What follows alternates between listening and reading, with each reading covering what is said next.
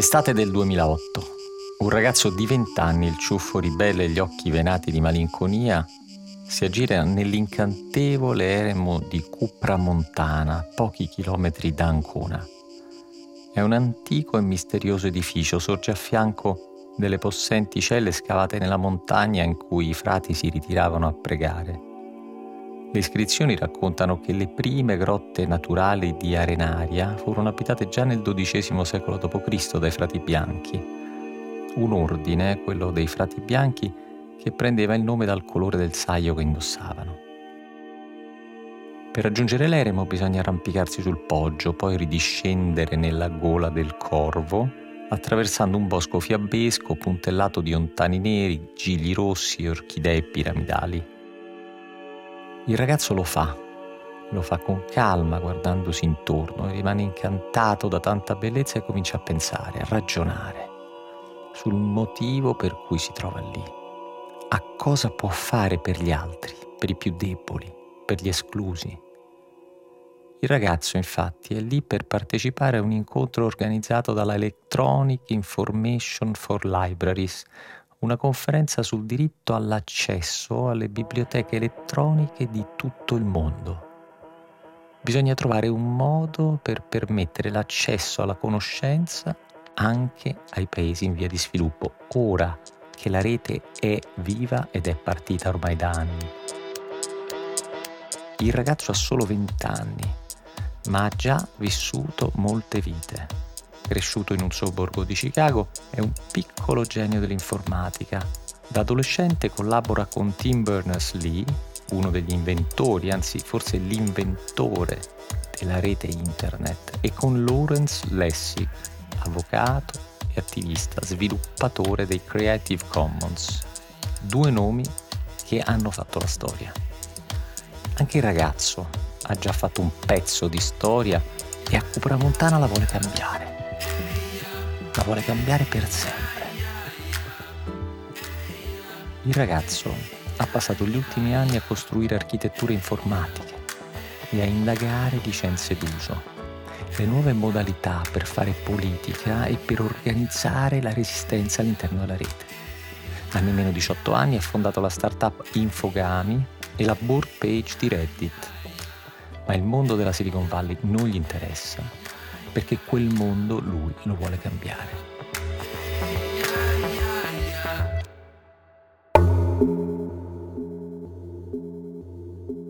Per questo ora tutto quello che gli interessa è la questione dell'accesso libero alle informazioni. Per questo si trova nell'eremo dei frati bianchi a Cupra Montana. È l'estate del 2008 negli stessi giorni viene registrato in rete dal misterioso profilo Satoshi Nakamoto il dominio bitcoin.com, un nome destinato a rivoluzionare dopo migliaia di anni il concetto stesso di moneta. Negli stessi giorni dichiara fallimento la Lehman Brothers, una delle più importanti banche d'affari americane. Siamo nel pieno della più grande crisi economica e finanziaria di sempre è l'estate del 2008 e stanno succedendo tantissime cose. Il ragazzo lo sa e sa che deve fare qualcosa. Il ragazzo si chiama Aaron Schwartz e se quel giorno lo avessimo seguito, oggi il mondo sarebbe un posto decisamente migliore.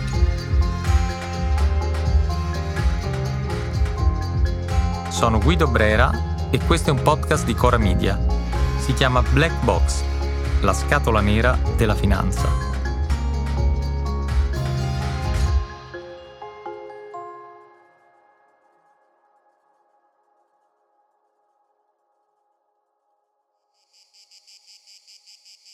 È l'estate del 2008 e Aaron Schwartz, invitato nell'eremo di Cupramontana per una conferenza sul diritto d'accesso alla conoscenza, si domanda perché le informazioni in rete non siano a disposizione di tutti, anche e soprattutto dei più deboli.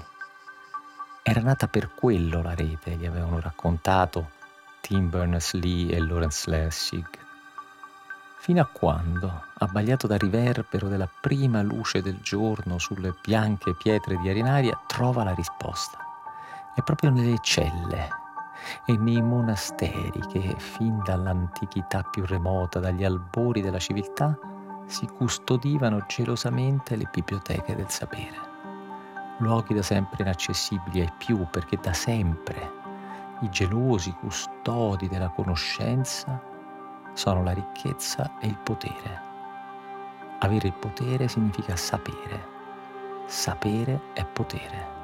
Per questo, allora come oggi, che si tratti di antiche e maestose biblioteche piene di libri e manuali o di biblioteche elettroniche gelosamente custodite sui server, il potere nasconde i codici e preserva le informazioni. Ecco la chiave. Per combattere il potere serve sciogliere i codici, riscattare le informazioni, liberare la conoscenza, rendere tutto disponibile a tutti. Omnia sunt communia, gridavano gli eretici nella Germania al tempo della riforma protestante.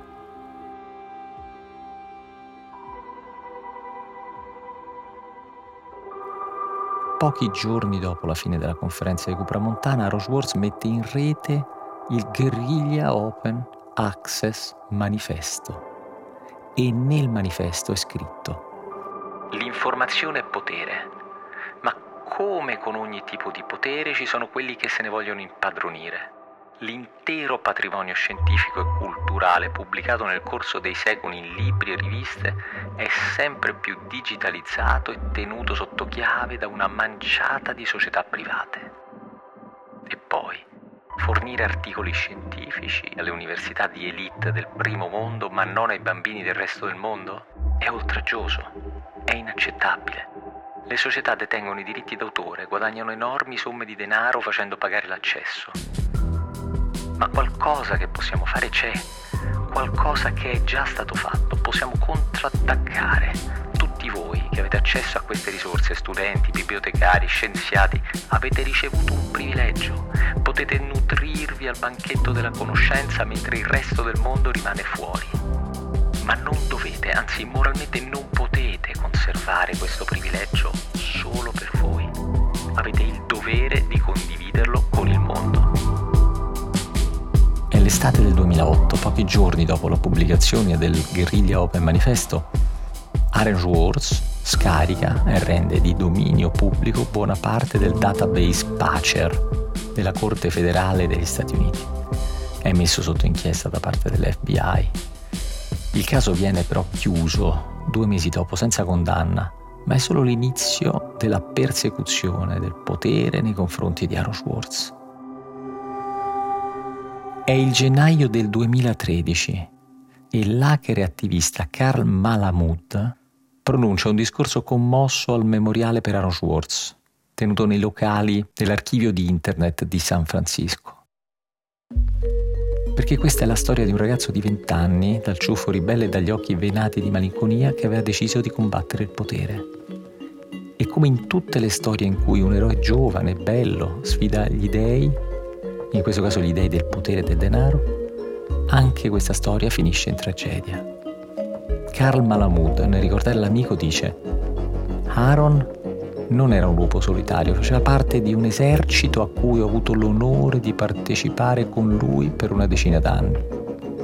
Avrete già sentito parecchie cose della sua vita eccezionale, ma stasera voglio soffermarmi su una soltanto, Aaron faceva parte di un esercito di cittadini convinti che la democrazia possa funzionare solo quando la cittadinanza è informata, quando conosciamo i nostri diritti e i nostri doveri. Un esercito che crede che la giustizia e la conoscenza debbano essere accessibili a tutti, non solo ai più fortunati o a quanti sono al potere, in modo da poterci autogovernare in modo più saggio.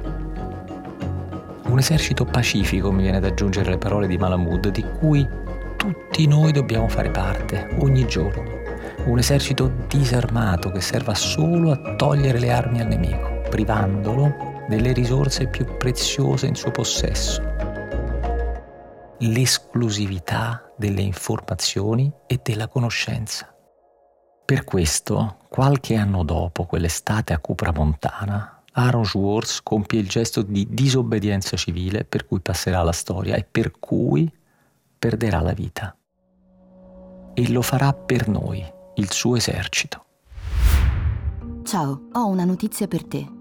Etica SGR, società di gestione del risparmio del gruppo Banca Etica, specializzata in soluzioni di investimento sostenibili e responsabili, lancia Etica Obiettivo Sociale. Il fondo che presenta un focus particolare sulle tematiche legate al lavoro, alla società e alla governance aziendale.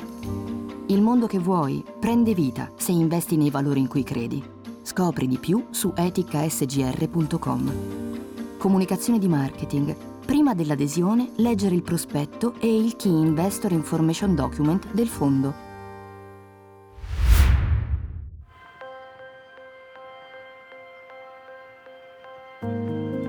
Aroshworth collega di nascosto un computer alla rete dell'MIT, il celebre Massachusetts Institute of Technology, dove lavorava, e scarica illegalmente 4.8 milioni di articoli accademici e scientifici dalla sua rete protetta omnia sum communia, tutto e di tutti.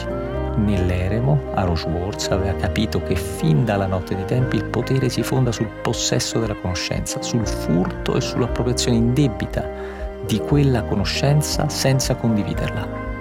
Perché la conoscenza non è mai un'opera individuale, ma è un processo collettivo. Newton scopre le leggi della fisica perché ha attinto a un sapere secolare comune, non perché gli è caduta una mela sulla testa.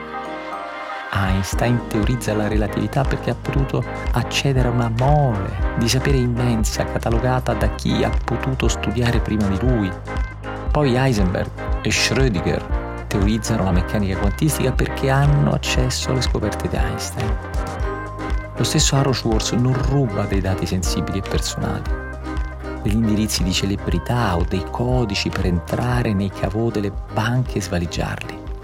Aaron ha sempre parlato di rendere disponibili articoli scientifici e accademici che erano già frutto di percorsi comuni e collettivi e che per questo dovevano tornare alla collettività. Pensate alla pandemia, pensate se le conoscenze scientifiche per produrre i vaccini fossero state libere e a disposizione di tutti. Avremmo avuto i vaccini molto prima e a prezzi molto più bassi lo stesso copyright a volte non serve a tutelare le scoperte e a proteggere il duro lavoro dei ricercatori, perché delle volte serve solo a rinchiudere il sapere collettivo nelle mani di pochi e serve solo a salvaguardare il potere. E infatti nulla sarà perdonato da Ron Schwartz, il ragazzo di vent'anni dal ciuffo ribelle e dagli occhi venati di malinconia. Il 19 luglio 2011 è accusato dal procuratore dello Stato del Massachusetts di avere sottratto 4.8 milioni di documenti dall'archivio della libreria digitale JSTOR del Massachusetts Institute of Technology. Perché JSTOR è un ente no profit, ma in realtà è una delle varie organizzazioni che detiene il monopolio corporativo sulla conoscenza.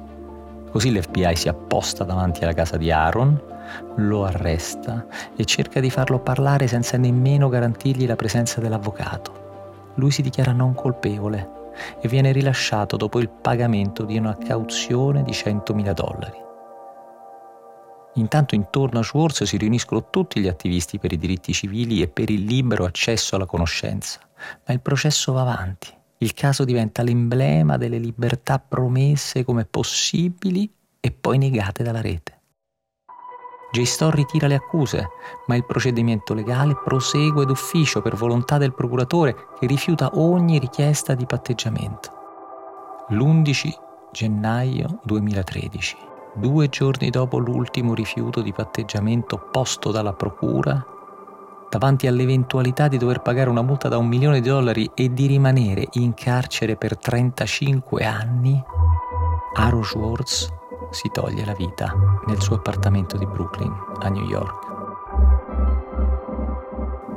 Il ragazzo di vent'anni, dal ciuffo ribelle e dagli occhi venati di malinconia, sapeva di essere nel giusto. L'eroe giovane e bello che aveva deciso di sfidare gli dèi, di sfidare il potere, non è morto solo e non è morto invano.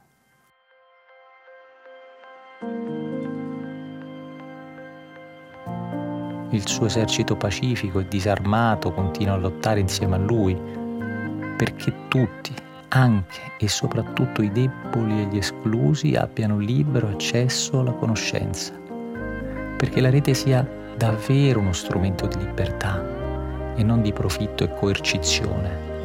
Per questo vorremmo tornare all'estate del 2008, a quando Aaron Schwartz attraversa il bosco incantato dell'eremo di Cupramontana e tra ontani neri, gili rossi, orchidee piramidali, capisce che la conoscenza è potere. A quando comprende che solo il libero accesso e la libera distribuzione delle informazioni ci permetterà di vivere in una società di uguali. E come un eretico che combatte nei flussi della rete grida Omnia sunt communia. Tutto deve essere di tutti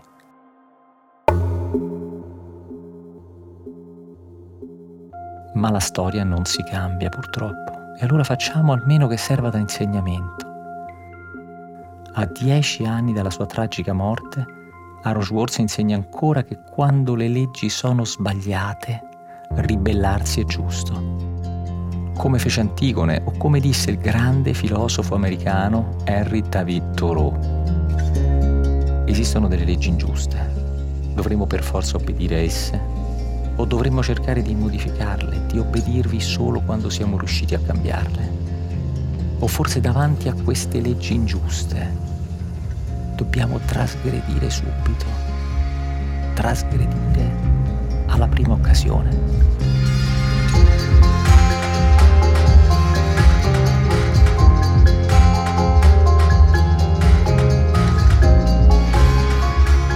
Black Box la scatola nera della finanza è un podcast di Cora Media scritto da Guido Brera con i Diavoli. La cura editoriale è di Francesca Milano. La sigla e il sound design sono di Luca Micheli. Il producer è Alex Peverenco. Il fonico di studio è Emanuele Moscatelli.